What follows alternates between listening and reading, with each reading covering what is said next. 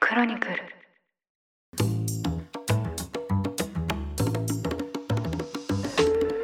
おはようございます4月2日日曜日ニュースコネクトパーソナリティの野村貴文ですこの番組では平日毎朝5分間で世界のメガトレンドがわかるニュースを解説しています日頃からお聞きいただきまして誠にありがとうございますさて今日は日曜版として1週間に配信されたニュースを振り返っていきたいと思います休日のともにリラックスした気持ちでお聞きいただければ嬉しいですそれでは早速お呼びします経営競争基盤共同経営者の塩野誠さんです今週もよろしくお願いしますはい、塩野です。今週もよろしくお願いします。早いものではい、今日からですねもう4月ですよ なんかあれですね、新しい感じはしますね。ですよね、年度始めということで、そうですね、新しい旅立ちをする人、まあ、それこそね、新入社員とかね、そうですね、入ってきたりとか、あとはあれですね、入学されたりとかありますけれども、一方でね、今までどこかに所属してたりとか、うん肩書きがあった方がそこから離れて1日目みたいな。そうですね、はい。い確かに3月末で退職されるとか、まあ、そういう方もいらっしゃいますよね、きっと。らっしゃいますね、引退される方とかね。はい。確かに、確かにう。ん。いやでも4月はですね、日本のあはの4月問題はあるなと思ってまして、はいはいはい。ああれですよ、早生まれ問題ですよ。あー、4月生まれの子供たちって結構発達が早くて、自己肯定感を得やすいみたいな話ですよね。そうそう、だから、4月生まれがやっぱりスポーツ選手になっちゃったり問題。うんうんうん。えーでも、本当はね、最終的には追いついてるはずなんで、はい。幼少期とかいうか、まあ、小学生ぐらいの時に、例えばじゃあ4月生まれの人と、まあ、3月生まれの人じゃ、はい。だいぶこう、長さが違うぞっていう話だったりとかで。ありますよね。うん私、4月生まれなんですけど、あ、そうですか。はい。はい。なんとなく確かに幼少期に、あの周りよりも体でかかったなっていう記憶あるんですよね。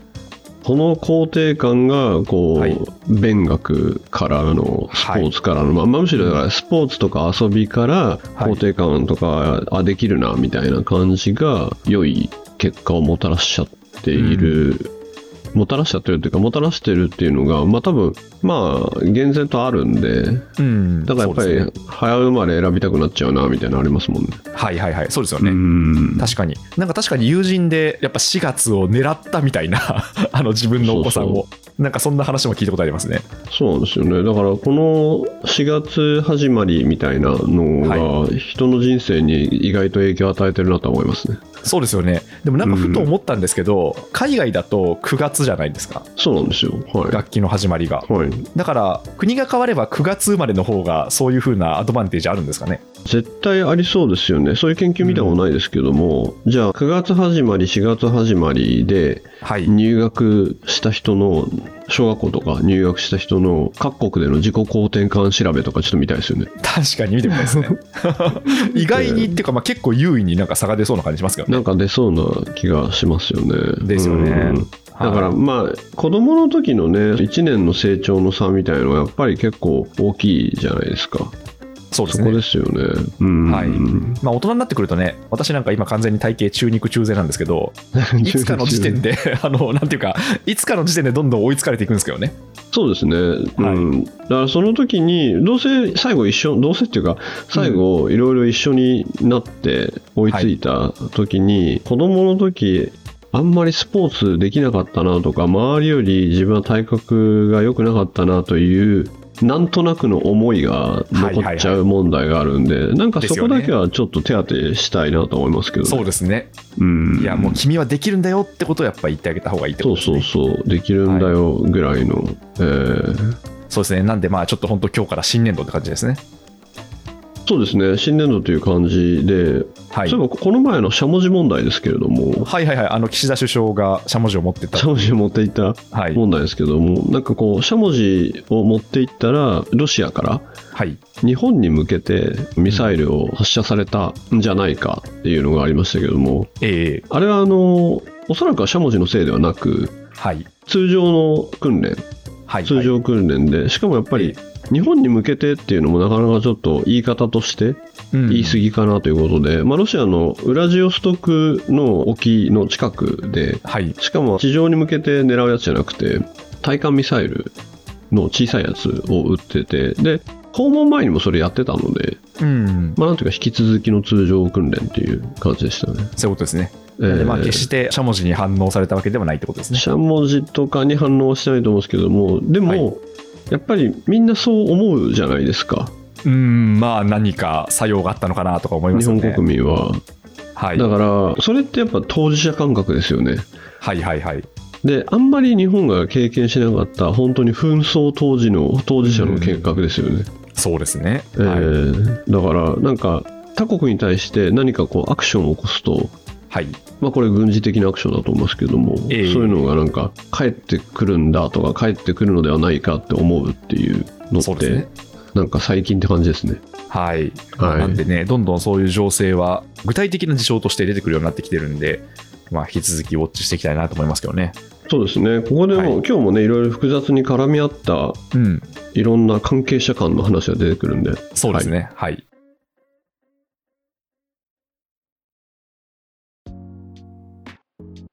それでは1週間のニュースを振り返っていきたいと思いますまず月曜日です月曜日に取り上げたのが EU の動向です25日に EU はガソリン車の販売を2035年以降に禁止するという方針を転換しました e フューエルと呼ばれる合成燃料を使用する車両については引き続き販売可能とする条件にドイツ政府と合意をしたということですで、まあ、EU というとですね、これまで脱炭素に向けて世界でもリードする取り組みを行ってきまして、まあ、2035年までに自動車の CO2 排出量をゼロにするという規制案をですね、出していたんですけど、まあ、方針転換になったということです。まあ、これについてはどうご覧になってますでしょうかこれはまず最初にですねはい。欧州で決められたルールって意外と調整されるってみんな思った方がいいってやつですね。はいはいはいはい。えーそのままずっと行くかと思ったら、案外そうではないってことですね。意外と調整されますしやっぱりはい。今、まあ、欧州委員会であったり、まあ、EU ですね EU の委員会のある、まあ、ブリュッセルでまあこうじゃあ米国だったらワシントンで欧州だったらはいブリュッセルっていうところで、なんていうかこうブリュッセルが全てではないよみたいなはいはい。感じですし、まあ、これ車業界ですけども雰囲気的にはこうヨーロッパの車メーカーが野心的な目標をまあぶち上げるんですよね。はい。でそうすると真面目にえーそんなの絶対無理でしょうえーそんなっていうふうに日本勢は思うわけですよね。そうですね。はい。こんなことやるんだみたいなふうに思いますよね。はい、でも後で日本勢の方が数字的には、はい例えばじゃあカーボンニュートラルとかで数字的にはうまくいっちゃったりとかはいはい。すごい頑張ってたら途中でルール変えられちゃったりとかなかなかひどいですよね、それも。そうなんですよねでなんか絶対無理だろうって言われてたような、まあ、カリフォルニアの昔の規制とかはい。かかったら頑張って達成したのは日本勢だけだったとかうーん。まあなんかそういうことがよく起こるんで、ビジネスとしては、こう、欧州がぶち上げて、このルールを作ってやるぜって上から目線で来たときに、はい。まあちょっと本当かなと思いながら、日本勢もこうぶち上げてですね。で、あの、できなかったら後で調整。はいはい。っていうぐらいじゃないと、多分結構こう真面目にやりすぎ問題はありますね。そういうことですね。えーそうすると、じゃあ、欧州がぶち上げるじゃないですか。はい。もう、カーボンニュートラルだみたいな感じで。そうですね。はい。どういうふうに向き合ったらいいんですか、そういう掛け声に対しては。なんかこう、まあまあまあみたいな。まあまあまあ、 そうですか、まあまあまあですか。ああ、なるほどですね、みた いな。はいはいはい。流し力を出してですね流し力流し力そういうことですねはい。なるほど、わかりました。はい。今回はちょっとあの、真面目に言うと今回は、いわゆる内燃機関のエンジン車の新車販売を、新車販売、新しく作ることをもう認めませんよっていうのが最初の案だったんですけども、はい。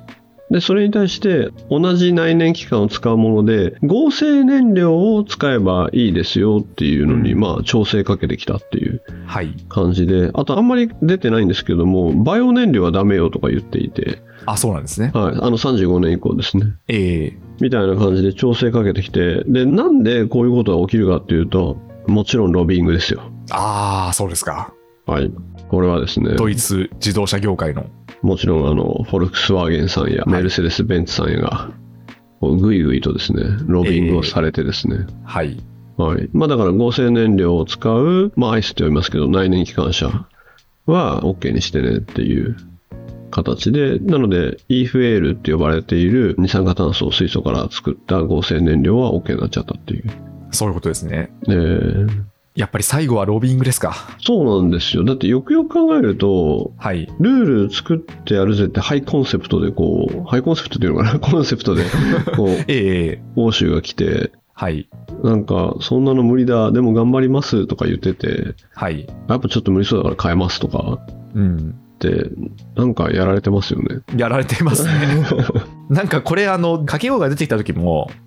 まあ、やっぱりこう日本はエンジン車すごい強いですし、ええなんならそのハイブリッドもずっとやってたじゃないですか。ええでも EV はあんまり強くないっていう中で、そうですね。うわ、なんか、はしご外しに来たなってことはすごい思ったんですけど、そうですね。まあでもそのルールも変わっていくってことですね。まあ、あの、今般のウクライナ紛争に端を発するエネルギー危機とか、エネルギー高騰ってね、ここでも話をされてるの、たくさんあると思いますし、ええそもそも、まあ、なんていうか、まあ、再生可能エネルギーの価格が全然違うということで、はい。今もじゃあ合成燃料やら何やら再エネ系で作ると、今のガソリン価格のまあ最大まあ5倍ぐらいはいっちゃうと思うんですよね。んはいはいはい。全く使えないじゃないですか。そうですね。はい。ええだからまだまだ変わりますっていうところと、あとやっぱり、まあ、今回、ドイツメーカーがやったようなロビーイング機能っていうのはやるべきですし、ルールメイキングに参加すべきとは思いますね。うん、わかりました。はい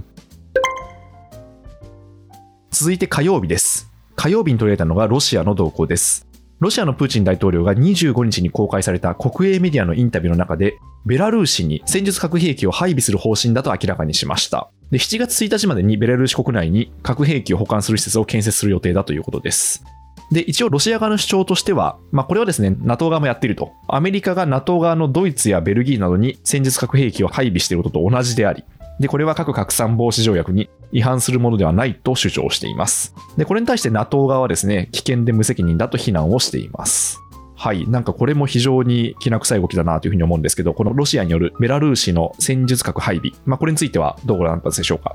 まずあの、ベラルーシってもうこう、ほぼロシアかな問題ですよね。はい、そうですよね。ええ同盟国であり、なんか本当にニコイチで動いてる感じありますよね。それがもう顕著になったのが、まさにこの昨年2月24日のロシアによる侵攻の時に、はい、こうずっとウクライナの、まあ、国防関係者が、ベラルーシって、まあ、地図上でいうと上っていうか北、すぐ北,、はい北ですねしかも、キーウのすぐ上なんですよね、えベラルーシ国境って。はい、だから、そこから万が一攻められてきたら、一気にキーウなんですよね。うん、なので、何度も何度もベラルーシに、ロシアが何らか軍事行動を起こしたとしても、はい、ベラルーシから来ないですよねって言ってたんですよね。はい、はい、はい、そしたら来ちゃったんですよね。うん、だからまあ、一言で言うと大嘘をつかれて、はい、なので最初、キーウをどうやって守るかみたいな話になったじゃないですか。そうですね、はい、えーだからそういうことをするんだ、みたいな。うん、えーまあ、そういうことだったところに、今度はここに戦略核を置かれるっていうですね。はい、まあ、そうするとなんかほぼロシアなんじゃないかな、みたいな。そうですね。えーでもそうするとあれですよね、そのベラルーシの位置的には、まあ、本当にウクライナに北の国境、まあ、がっつり接してますし、そうですね。まあ、あとはそのポーランドとか、あとバルト三国とかっていうのもベラルーシの隣国ですもんね。えーで、これってもう本当にあとはですね、ちょっと引いてみると、はいベラルーシってご存知のように、ヨーロッパ最後の独裁者であはいる、はい。ええ。ルカシェンコ氏がまあ30年近くやってる国なんですよね。うん。で、今回もロシアと共にヨーロッパ諸国を攻撃するなんてはいって。いうことで、まあ、反対運動がたくさん起きたんですけども、もう漏れなく不当に逮捕されて、漏れなく弾圧されて、はいはい。で、もう本当に自分は明日逮捕されるかもみたいな人が、これまあ欧州の SNS とかでいっぱい流れたんですけども、まあ、みんなベラルーシから国外脱出してて、うん。だからこう、なんですかね、ルカシェンコ氏という独裁者がプーチン氏という独裁者にお付き合いすることによって、自分の国が、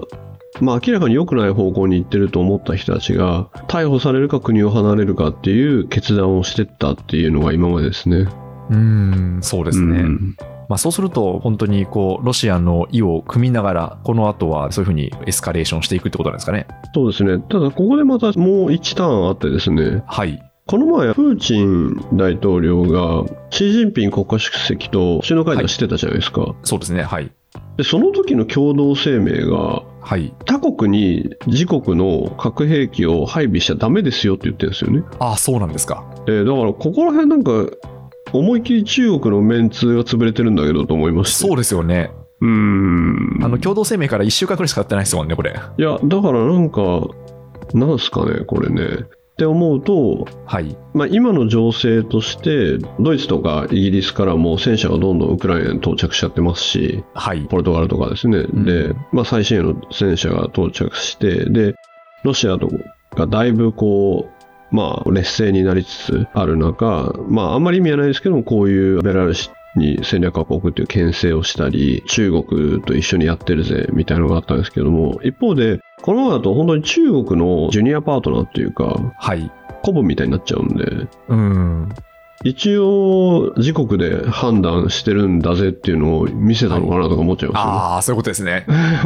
ああ、でもそれはあるかもしれないですね。すね。えー、なんかありますよね。はい。だってこの前言ったじゃんみたいな感じですもんね。そうですよね。う。ん。確かに、まあ、その通りに動いてると、確かに、まあ、中国、まあ、アメリカ、中国っていうのが二大巨頭で、まあ、ロシアはジュニアパートナーというふうになっちゃいますもんね。なっちゃいますよね。でもうん全くもってそんなことはね、一番嫌なとこですからね。そうそう、一番嫌ですよね、そこは。一番嫌ですね。そうで大すね国だと思ってますからね。はい、そうでうすね。ん。え続いて水曜日です。水曜日に取り上げたのが TikTok の動向です。え23日に中国系のショート動画投稿アプリ TikTok の周次中 CEO がアメリカ連邦議会の公聴会に初めて出席しました。で、この公聴会ではですね、まあ、各議員からこの中 CEO は質問攻めにあいまして、まあ、主にですね、まあ、TikTok が、まあ、こうユーザーの位置情報とかですね、あとはその何をタイピングしたかといったまあデータを収集していると。で、そのデータがですね、中国政府も見てるのではないかといったですね、まあそういったまあ様々な疑念について質問が交わされました。で、まあ中 CEO はまあそれについて、データを収集しているのはまあ他の GAFA の企業もある程度やってることだっていうまあ反論をしたりとかですね、まあ、あとはその中国政府に関しては、まあこう証拠はないといったことを言ったりとかですね、こう交わしていったというような印象ですね。ということで、この TikTok のその公聴会での発言について、これはどうご覧になってますでしょうかこの前あのリリースさせていただいた楽曲、はい。押し越えて純愛のですね、はいダンスをですね、はい。 TikTok でウクライナの方が踊ってくれましてですね。おおそうです か。すごい。それはすごい。やっぱりですね、ユーザー多いなと思いましたね。まあ、バイラル度合いが違いますよね、本当に。そうですね、まあ、今って本当に楽曲、はい曲売ろうと思ったら、まあ、TikTok でバイラルさせてからうん、う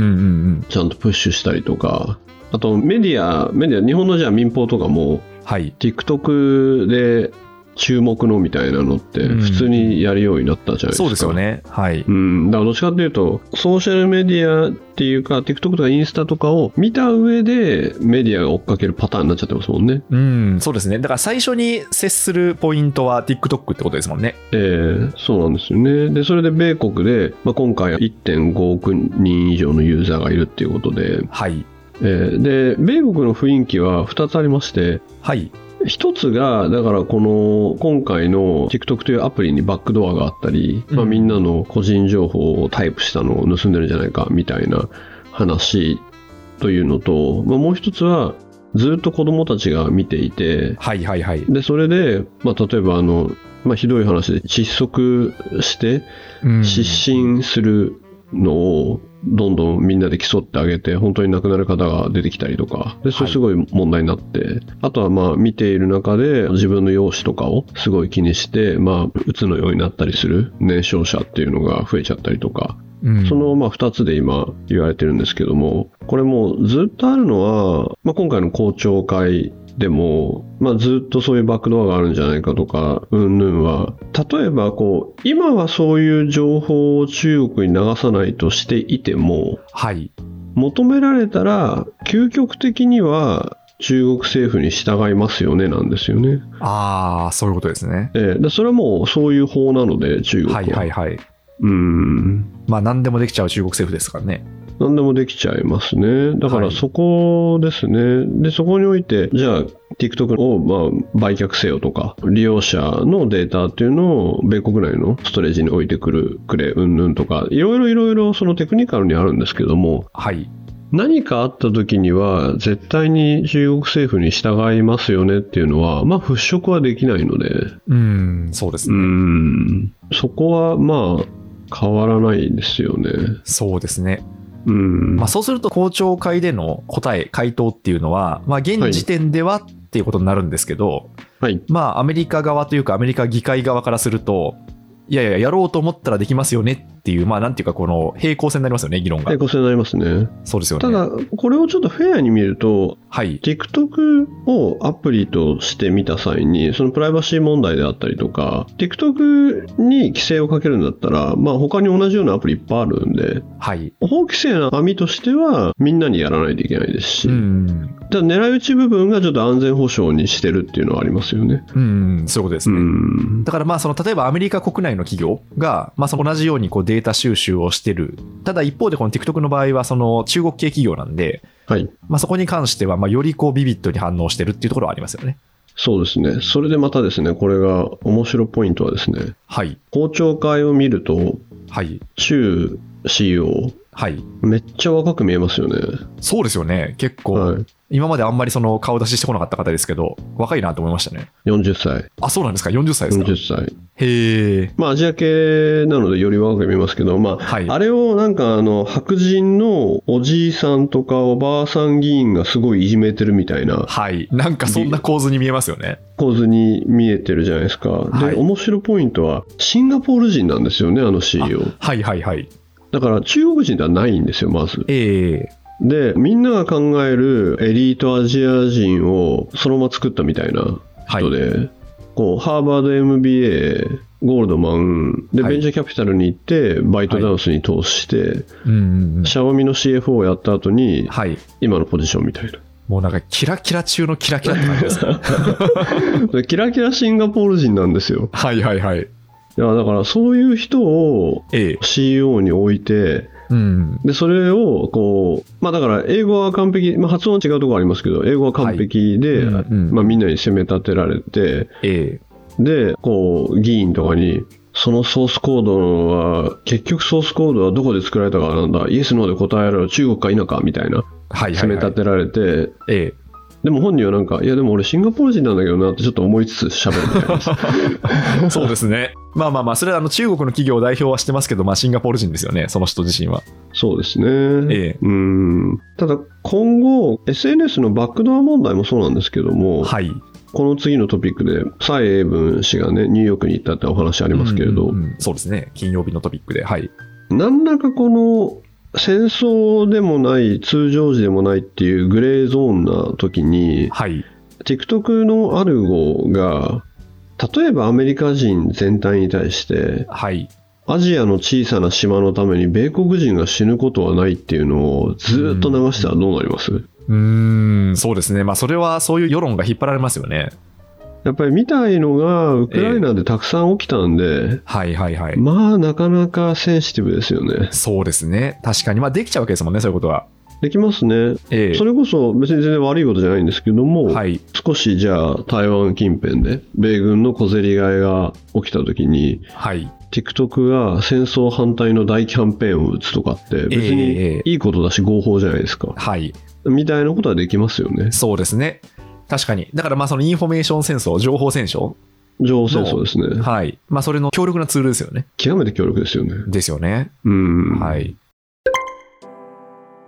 続いて木曜日です。これもですね、中国の動向でして、アリババグループですね。えー28日に中国 EC 大手のアリババグループホールディングスは、事業を6つに分割する方針を発表しました。で、これがですね、6つがクラウドサービス、そして中国国内のデジタルコマース、そしてフードデリバリー、そして物流サービス、海外のデジタルコマース、そしてメディアエンタメ事業の6つということです。で、もともとこのアリババグループはですね、結構中国当局から、まあ、目をつけられてたというか、まあ、睨まれていて、たまに巨額の罰金もですね、課されていたりしたんですけど、まあ、この当局の監視の目を避ける目的もあるのではと見られています。で、この分割発表後、株価は急騰しています。はい、ということで、このアリババグループの動向はどうご覧になりましたでしょうか。ジャック・マー氏がね、しばらく半年ぐらい東京に住んでたということで、ね、ありましたよね、そういう話も。えーだからいつもね、こう丸の内とか銀座を歩くときは、 はい。ジャックいないかなと思っ て歩いてたんですけども、い東京にのどこにいるんですかね、ジャックは。いたんでや、すなかんかね。本当に丸の内とか銀座で、え警備の人、ボデえ。ィはい、ーガード、はい。はい。 SP を連れて、お店に行ったりしてたみたいですよ。あ、そうなんですか。普通に街にいたんですね。えーでもお店もはい。毎回貸し切りかなんかだったみたいあなあ、そういうことですね。んですけど、えーで家族でいたらしいですしね。あそうですか。えーでまあなんかそういう国家対プラットフォーマーの、はい。まあ、そういう戦いの中でぴょんとこう東京に来て休まれたと思うんですけども、ええね、もう一回戻ってみたいな そうですね。はい。再び、ジャック・マー氏も中国に行きましたね。どうなんですかねこれは今後今中国経済とかはい。いろいろ不透明な中やっぱりこういうヒーローというかアントレプレナーのヒーローを戻すっていうメッセージもあるんですかねああ、そうなんですかね。うんなんかそういうまあ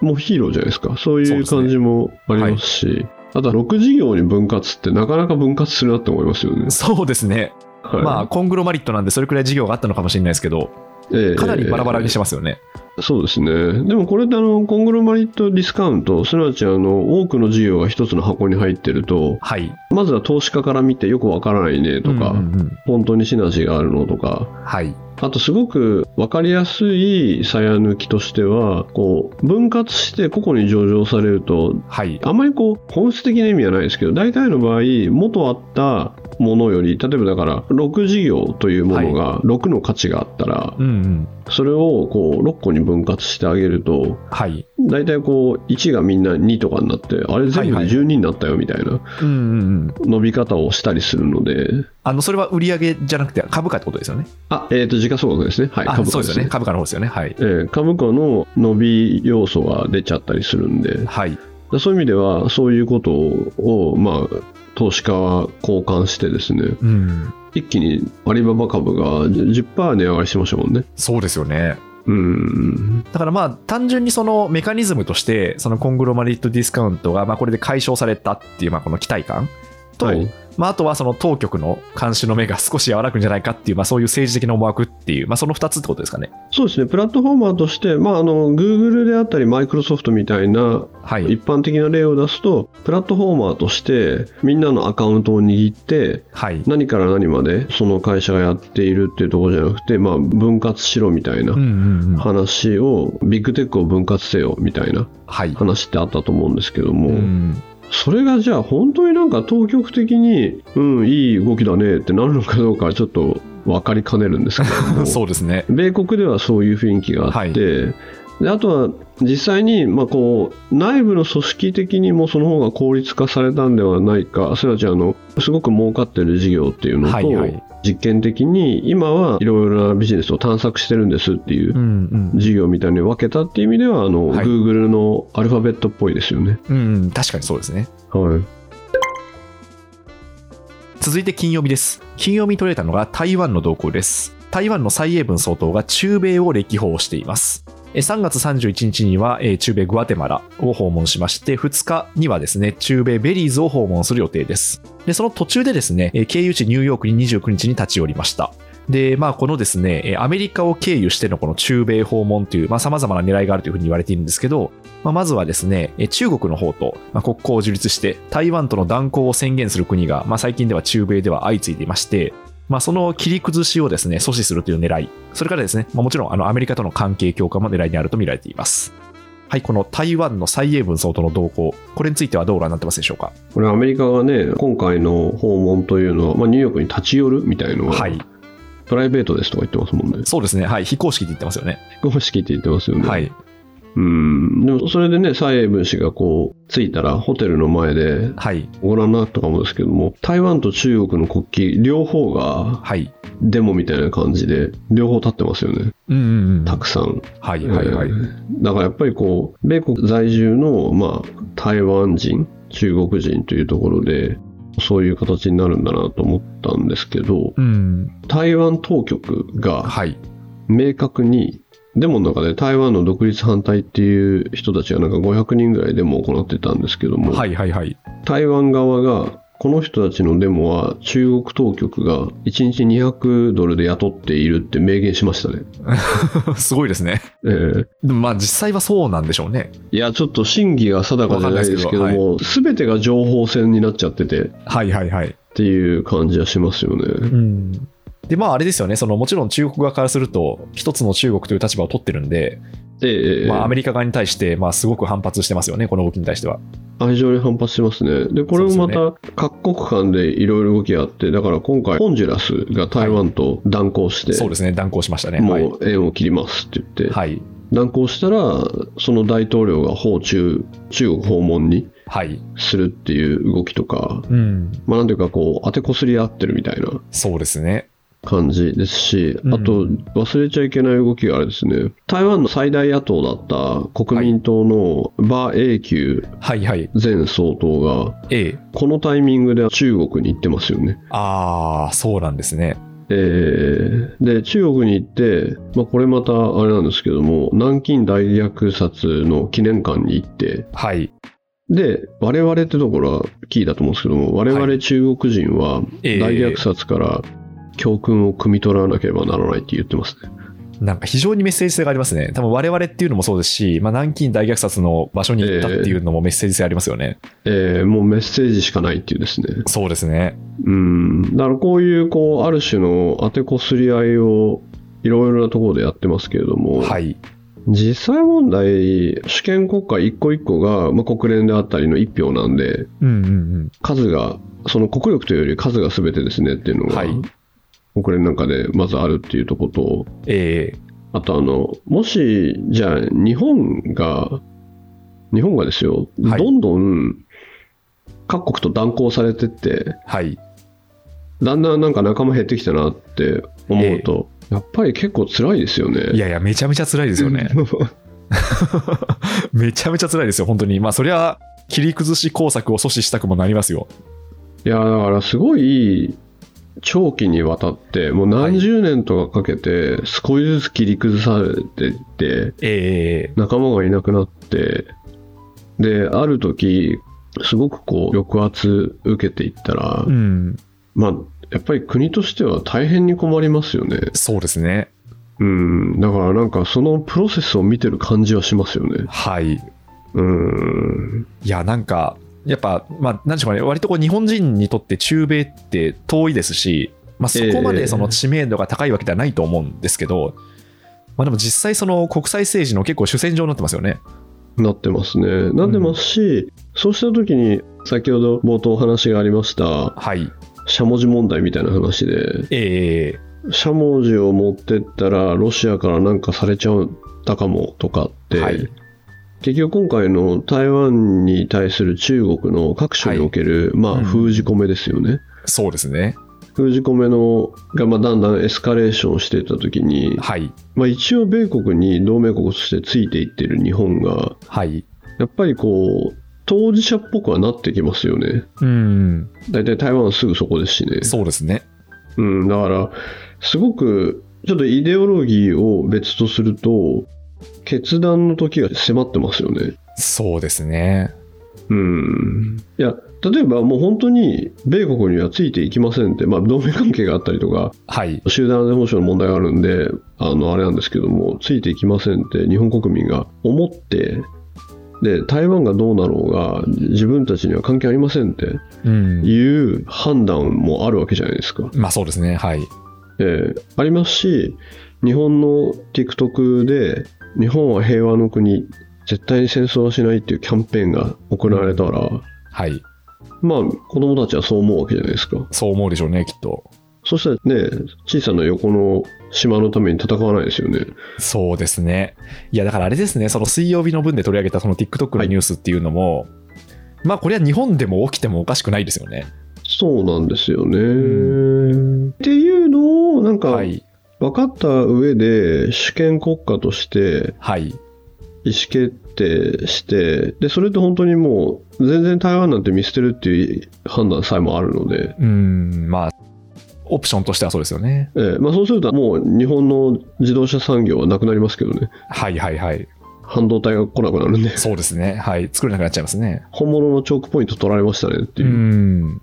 まあ、そうですね。本当に決断の時近づいてますね、これは。そうですね、でもそれでも、誰かがなくなるよりはいいっていう判断はありますよね、はいはいはい。そうですね。うん、戦後7、80年、そんなことに組みしたことはないわけですかうら、ん、そうですね。っていうような、なんか、火が近づいちゃってるなって、こういうの見ると思いますよね。そうですね。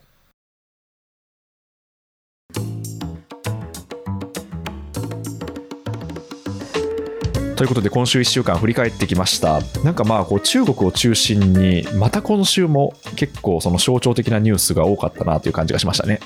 そうですねだから一国だけ見てないで、はいこう多国間がどういう動きどういう意図を持ってええどういう動きをしてるかっていうのをなんか見ないと分かんないみたいな感じになってますよね。そうですね、まあ、それこそはい中国もあの全人代が終わって、ええええ外交がすごく活発になりましたよね。あそういう感じしますね。ええええなんか毎日見るニュースが多いなと思って、うん国内をねどこまで気にするかまたは国内盤石だと思ったから動けるのかとか、それもねいろんな見方ありますよね。そうですね、はい。ええで、その今週のニュースでは取り上げられなかったんですけど、トランプ氏がですね、アメリカのトランプ前大統領が起訴されるというなんか発表がありましたね。ええあれですねはい、陪審員やりたくないやつですね。そうなんですよ。いや、すごい怖いなと思いますけどね。うんなんかねトランプ氏の起訴のための、ねはいグランドジュリーっていうか大陪審 陪審員はい、俺やったよって YouTuber になるみたいなね注目は集まりますけど、なんか命狙われそうじゃないですか。いやですね、 まあ、あの基本的にはねそういうはい外に出しちゃいけない出しちゃいけないですよええいけないですよね話だと思うんですけども、はいええーでもなんかすごいですね大統領で初めてでしたっけ そうなんですよ、大統領初めてですね。はい、なるほどなんかあれですね、結構ポピュリズムの政治家の方々って各国に多いですけど、ええまあ、なんとなくその当局側の反撃というか、まあ、なんかええやりすぎるとこういう風になるっていうのが、なんか一つ象徴的な事例かなと思いましたけどね。うん、だからこの各国の動きでうんとおじさん的に思うのははい、ポピュリズムのトップであったりええ独裁者のトップというものがはい、生きてれば見れるわけじゃないですか最後どうなるかはい、そうですね。 だからちょっと長生きしようかなと思って長生き。 まあそうですね、歴史を見届けないといけないですね。そうだから歴史の見届けることができるっていうのは、人間が生き物なんでええ長生き問題だなってちょっと思います そうですね、はい。まあ、私も本当にあのもう昔から歴史をやっぱ見届けたいんで、健康でいようと思ってますけどね、なるほど、はい、 もう健康に気を使って生きていいってますけど、はい、健康に気をつけて歴史の商人になるぞとなりたいですね。はい、ははいいということで、今週も DJ コーナーお願いしていいですか、 DJ コーナー、はい、こんな世界情勢を受けて、こんな世界情勢を受けて、はい、えっ、とですね、まず1曲目は、はいもうこの前もね、ニュージーンってすごい若い人たちでしたけどもそうですね、はい、今回は、はい、おそらくね、高校生だと思うんですけど、はい、はい、日本の高校生で、花ホープっていう人がいて、えー、高校生、はい、はい、英語で花ホープなんですけども、はい花ホープさん、花ホープさん、花さんえが、もともと結構そのシンガーとして、はい、テイトーアさんとか、いろんな楽曲にはフィーチャリングで参加してたと思うんですけどえー、そうなも、んですね、はい、以前にここでご紹介したことあるはロいンドンのプロデューサーであのこれまたあのロンドンのプロデューサーなのに名前が本音っていうはい、はい、 はい、本音さんっ本音さん、てはい、いうデュオがいたと思うんですけども、えー、その本音さんがプロデュースした曲が今あってはい、最近出てきててえー、それが花ホープさんの「We've Come So Far」っていほううほうほうほう。ちょっとゆったりとしたかっこいい曲で、んなんかロンドンの人がプロデュースして日本の高校生が歌ってるって思うはといちょっとかっこいいなっていう、そうですね。うんだからなんかいろんなこうなんか歌い手が発見されてくっていうのちょっと面白いですよね、うんうん、本当にそうですね。えーまあ、私個人としては、あの塩野さんはそういう歌い手をどういうふうに発見してるのかって知りたいですけどね。 もうね日々もう探索の日々ですよ、桜木 そうですか。えーいやって、多う分、この DJ コーナーで、これから来るアーティストのことを知った人多いと思いますよ。私もそうなんです けど。あのホープさん結構かっこいいですね、英語で歌ってるんですけど、えー、聞いてみます。はい、っていうのとあだからはいそうですね、そうするとなんかこのシンガーすごいなっていうつながりでこれまたいろんなアーティストにフィーチャリングされて楽曲参加してるんですけども、はいはいはい。あすみさんすみさん ASMI あすみさんあすみさんって言うと思うんですけどはい。その人のファーストテイクってやってると思うんですけども、はいファーストテイクバージョンを聞いていただきたいんですが、はいはいはあいす。みさんの「パク」って曲があってパク。はい。 PAKU パクっていう曲があって、なんかめちゃくちゃ中毒性があるですねえー、ずっとパクパク言ってるんですけどもあ、そうなんですか。 なんかこれ1回のテイクで撮れてんのえみたいな、はい、えー、ちょっと見てみよう、ファーストテイク。ファーストテイクのパクがなんか、えこれえ絶対噛むでしょみたい なうんうんうんうん。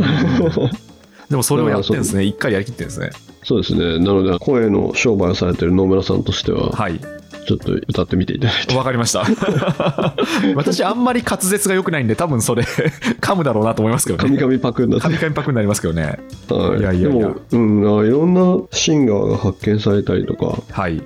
面白いですね。そうですね、あのファーストテイクは、なんか私みたいに、こうなんですかね、あの今30代だと、あの2000年代の音楽がズバリっていう世代からすると、ええええやっぱ結構、往年の、往年のっていうのも失礼ですけど、はい。当時流行ったアーティストの方がいっぱい登場するんで、嬉しいんですよね。ああいやなんか、はい、まあデフテクとか出てきて超嬉しかそっうた、ですね。本当それです、それ言おうと思ってて、 うわ、マイ・ウェイ、久しぶりに聞いたと思って。いや前上来たなって思いましたよね。ですよね、あれかっこよかったですね。あと、あの、ケミストリーもかっこよかったんですよね。ケミストリー。 いやーね昔ねサングラスだかメガネをねどこの位置につけようかなあと思いそうましたそうもんそうねそうそう。あれやりましたね。あの、なんだっけ、耳からたた垂らすやつですよね。垂らさないとなみたいな、うん、ですよねありましたねそうなんですよ。だからはい結構00年代アーティストがいっぱい登場して嬉しいなと思ってますけど。いやもう今ね、ええフィーチャリング00年 90s ではい、ちょっと来てますからねそうですね。スニーカーとかもちょっとそういう雰囲気ありますもんねはい、ありますね。えー確かはいに。はい、ということで、今回は2曲いただきました。ありがとうございます。ありがとうございました、はい、ぜひ皆さんも聴いていたただければなと思います。パクってパク、ははいい、ちょっと聞いてみよう、私も。はい、はいということで、今週もこの辺りで締めくくっていきたいと思います。経営競争基盤共同経営者の塩野誠さんでした。今週もありがとうございました。ありがとうございましたニュースコネクト、お相手は野村貴文でした。番組への感想は、ハッシュタグ、カタカナでニュースコネクトとつけて、ツイッターに投稿いただけますと嬉しいです。もしこの番組が気に入っていただけましたら、ぜひフォローいただけますと嬉しいです。それでは、良い週末をお過ごしください。